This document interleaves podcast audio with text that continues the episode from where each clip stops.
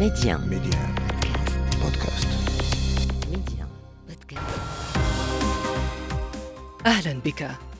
وقتما تريد وأينما كنت نطلعك على آخر الأخبار. محتوى إخباري يومي سريع دقيق ومختلف. كل ما يهمك في العالم بنقرة منك. أنا إبراهيم الغربي وهذا أخبار كاست على ميديا بودكاست.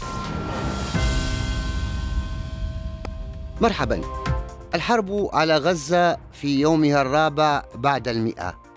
إسرائيل تواصل عملياتها العسكرية وقصفها المكثف للقطاع الذي ينتظر أن تدخله شاحنات تنقل أدوية للرهائن المحتجزين لدى حماس ومساعدات إنسانية. والأمم المتحدة تحذر من الوضع الكارثي وخطر الجوع الذي يتهدد القطاع. توترات البحر الأحمر. ضربات أمريكية جديدة على مواقع الحوثيين في اليمن للمرة الرابعة في أقل من أسبوع. استهدفت صواريخ كانت معدة لإطلاقها على خطوط الملاحة البحرية التي أصبحت منذ أسابيع هدفا لهجماتهم. هذه الضربات تأتي بعد ساعات قليلة على إعادة إدراج الولايات المتحدة للمتمردين الحوثيين على لائحتها للكيانات الإرهابية.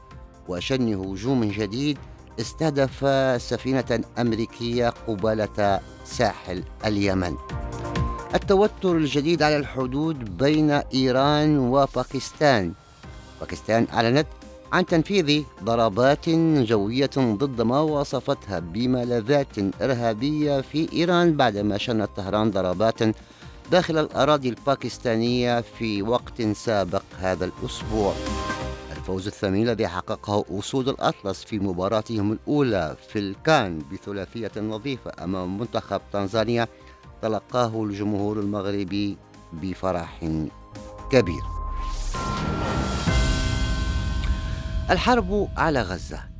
إسرائيل كثفت قصفها للقطاع الذي ينتظر يدخله شاحنات تنقل أدوية للرهائن المحتجزين لدى حماس ومساعدات إنسانية إلى المدنيين في المناطق الأكثر تضررا وتأثرا في إطار اتفاق بوساطة قطرية ومساعدة فرنسية في محظرة الأمم المتحدة من الوضع الكارثي وخطر الجوع الذي يتهدد القطاع.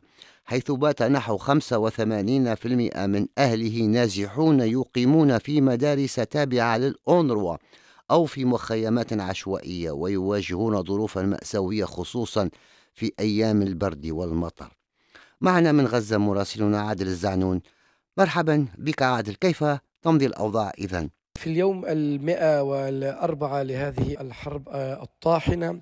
لا زالت الغارات الجوية تتواصل على مناطق مختلفة في قطاع غزة والتركيز مجددا على مدينة خان يونس والأحياء الشرقية. لهذه المدينة الجيش الإسرائيلي فجر عشرات البنايات التجارية والسكنية في ساعات الليل. كان صداها على مسافات طويلة جدا تشبه الزلزال وفي ذات الوقت الغارات الجوية والقصف المدفعي خصوصا في محيط مستشفى ناصر أكبر مستشفيات الجنوب وأيضا إصابة بأضرار مستشفى العسكري الأردني الميداني القريب من مستشفى ناصر. وكل ذلك في وسط خان يونس حيث الدبابات الإسرائيلية تتوغل وتواصل إطلاق القذائف على مدار الساعة. في رفح في جنوب القطاع كان واحدة من أعنف الغارات الدموية التي أوقعت 19 من الضحايا وأكثر من 20 من المصابين. هذا كله في وقت من المفترض أن تصل اليوم شحنة المساعدات المكونة من خمس شاحنات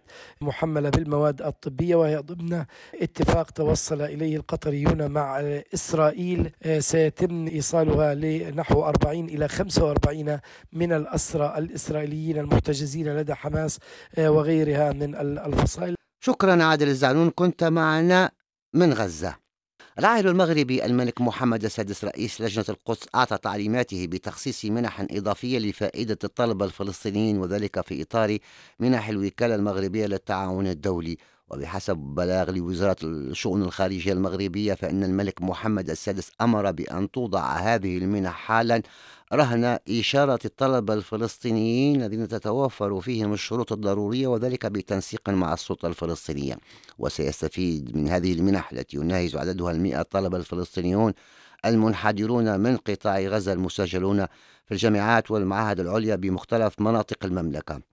وفق المصدر ذاته تندرج هذه المبادرة الملكية في إطار العناية الموصولة التي يوليها العائل المغربي للقضية الفلسطينية العادلة والراسخة والتضامن الفعلي مع الشعب الفلسطيني في هذه الظروف الصعبة. القوات الأمريكية شنت فجر اليوم للمرة الرابعة في أقل من أسبوع ضربات في اليمن على مواقع تابعة للمتمردين الحوثيين المدعومين من إيران استهدفت صواريخ كانت معدة لإطلاقها على خطوط الملاحة البحرية في البحر الأحمر التي أصبحت منذ أسابيع هدفا لهجماتهم على خلفية الحرب على غزة. وقالت القيادة العسكرية الأمريكية في الشرق الأوسط سنت كوم أن الجيش الأمريكي نفذ ضربات على 14 صاروخا للحوثيين. كانت على منصات الإطلاق مثلت خطرا داهما على السفن التجارية والمدمرات التابعة لسلاح البحرية الأمريكية في المنطقة وكان يمكن إطلاقها في أي لحظة. وتأتي هذه الضربات بعيد ساعات قليلة من إدراج واشنطن للمتمردين اليمنيين الحوثيين على لائحتها للكيانات الإرهابية. وقال مستشار الأمن القومي الأمريكي جاك سليفان إن التصنيف أداة مهمة لعرقلة تمويل الحوثيين وزيادة تقييد وصولهم إلى الأسواق المالية ومحاسبتهم على أفعالهم.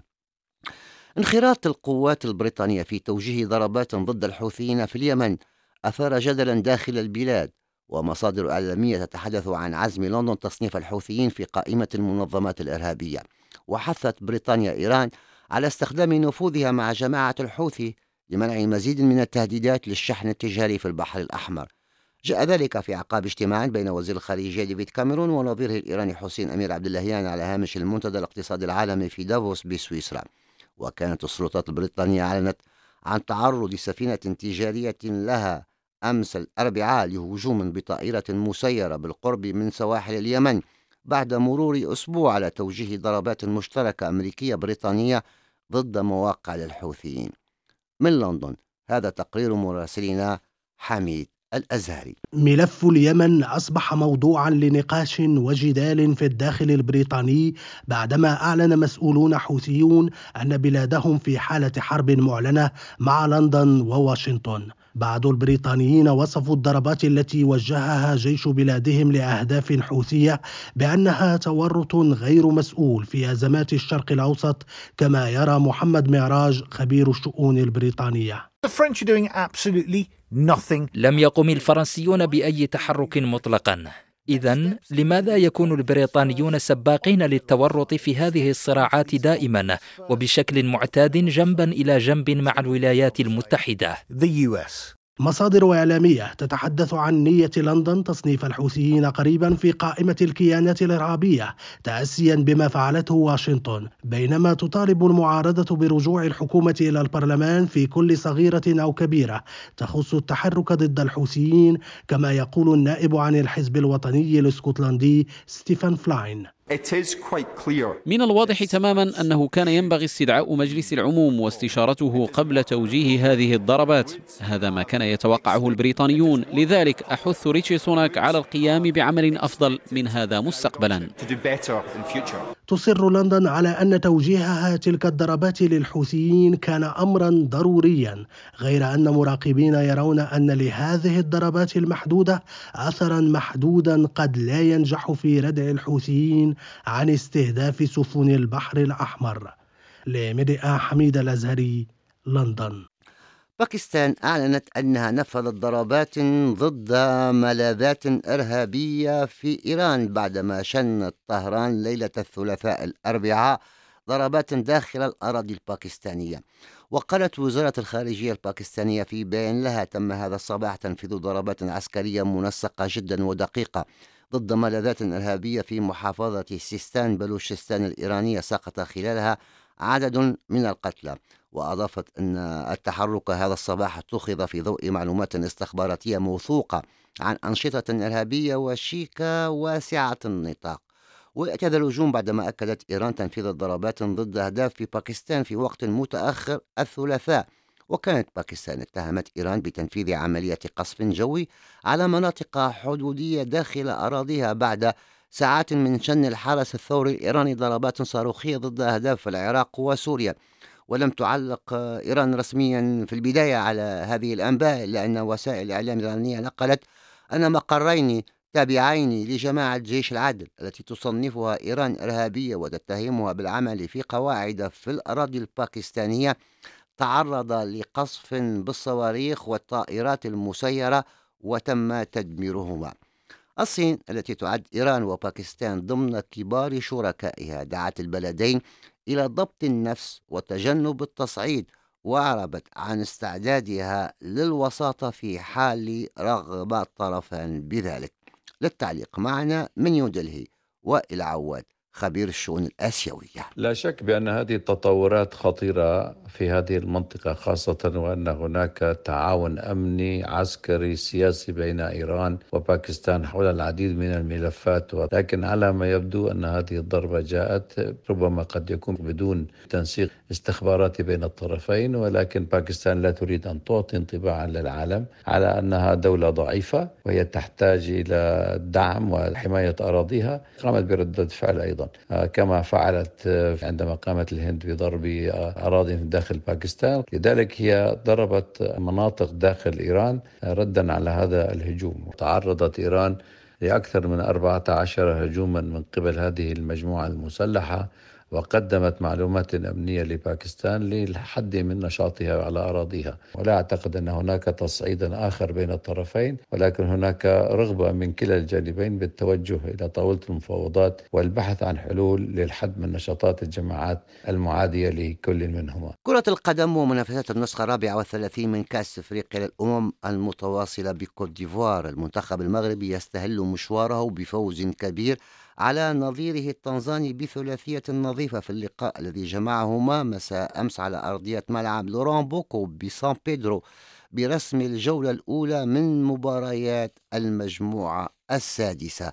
هذا الفوز تلقاه الجمهور المغربي بفرح كبير حيث خرجت الجماهير بمختلف مدن المملكة احتفاء بهذا الانتصار. نتابع هذه الارتسامات من مدن مغربية مختلفة. أول حاجة الحمد لله على ثلاثة نقاط. أه كنتمناو هذا الأداء هذا نشوفوه في الماتشات اللي جايين إن شاء الله. وان شاء الله هذا العام راه coupe ديالنا كأس إفريقيا ما تنازلوش عليها الحمد لله ماتش مزيان. كما قال الصديق ديالي le plus important c'est les 3 points لعبوا match par match. حنا دابا فرحانين سخت mais match par match. مازالنا الكونغو مازال ماتشات صعاب وإن شاء الله إلا بقينا غاديين بهذا le rythme كما لعبنا اليوم نقدروا نديروا شي حاجة. أول خرجة بالانتصار وهو أول انتصار عربي في كأس إفريقيا بالكوت ديفوار. هذا نموذج فقط للأداء الكبير لأبطال العرب إفريقيا ورابع العالم. والأكيد على أن العين على المنتخب الوطني في القادم من الاستحقاقات والمباريات في كأس إفريقيا بالكوت ديفوار. نتيجة مشرفة آه، للمنتخب المغربي وكان الأداء آه، فوق المستوى. وثلاثة الأهداف آه، صراحة يستاهلوا حيت الدراري كاملين داروا مجهود. وإن شاء الله كنتمناو أن الماتشات الجاي نكونوا عاوتاني موفقين مرة أخرى. وعلاش لا ما ناخذوش الكأس. نتفائلوا خير وندور كان علاش لا؟ بداية مشرفة لمنتخبنا. الحمد لله على ثلاثة اهداف ماشي حصيلة قليلة. يا ربي نزيدوا أكثر بأربعة وخمسة وستة. علاش لا؟ ونشرة أخبار كاست. انتهت أخبار كاست اختيارك.